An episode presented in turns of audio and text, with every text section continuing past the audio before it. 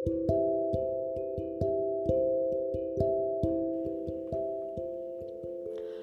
నేస్తాలు. ఈరోజు మీ అందరికీ నేను చెప్పే కథ పేరు యుక్తిశాలిని. ఒకానొక ఊరిలో ఒక పేద దంపతులకు ఒక కొడుకు కూతురు ఉండేవారు. తండ్రి కూలీనాలి చేసుకునేవాడు.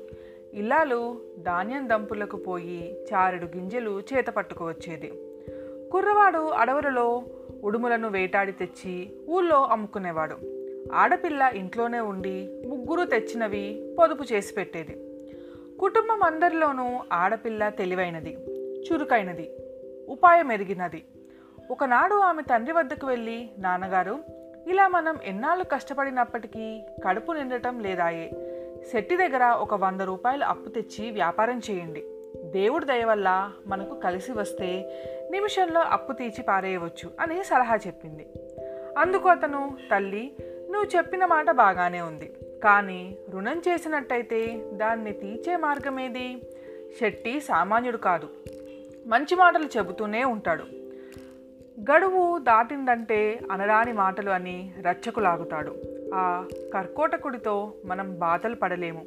అయినా అప్పు చేసుకుని పప్పుకూడు తినడం ఏమంత మంచిది? అన్నాడు. ఈ మాటలకు అమ్మాయి నాయన మీరేమి భయపడవద్దు.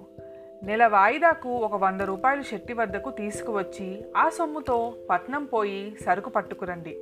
ఈ లోపల ఏమి జరిగినా నేను చూసుకుంటానని ధైర్యం చెప్పింది. సరే ఇంత ధైర్యంగా పిల్ల ఎందుకు చెబుతున్నదో అది చూద్దాం అనుకొని అతను శెట్టి దగ్గర నూరు రూపాయలు బదులు తెచ్చి సరుకు బేరం చేయటానికని పట్నం వెళ్ళాడు.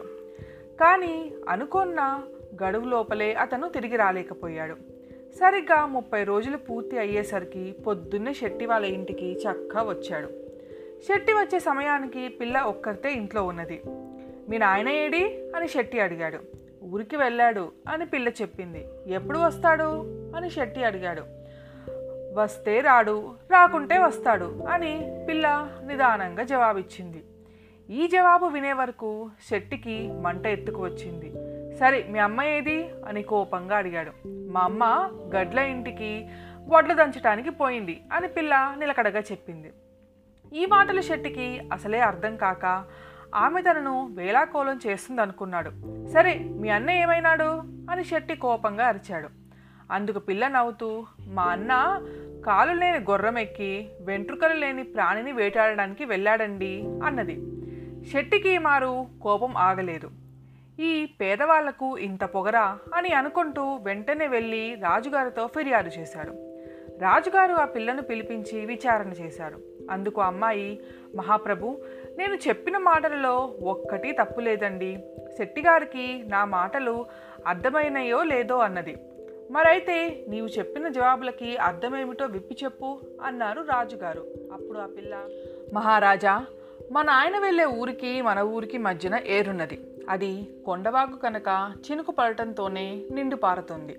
ఒకవేళ మా నాయన బయలుదేరే సమయానికి వాన వస్తే ఏరు అడ్డుకుంటుంది కనుక ఏరు వస్తే రాడు రాకుంటే వస్తాడు అని శెట్టిగారి మొదటి ప్రశ్నకు జవాబిచ్చాను అని చెప్పింది.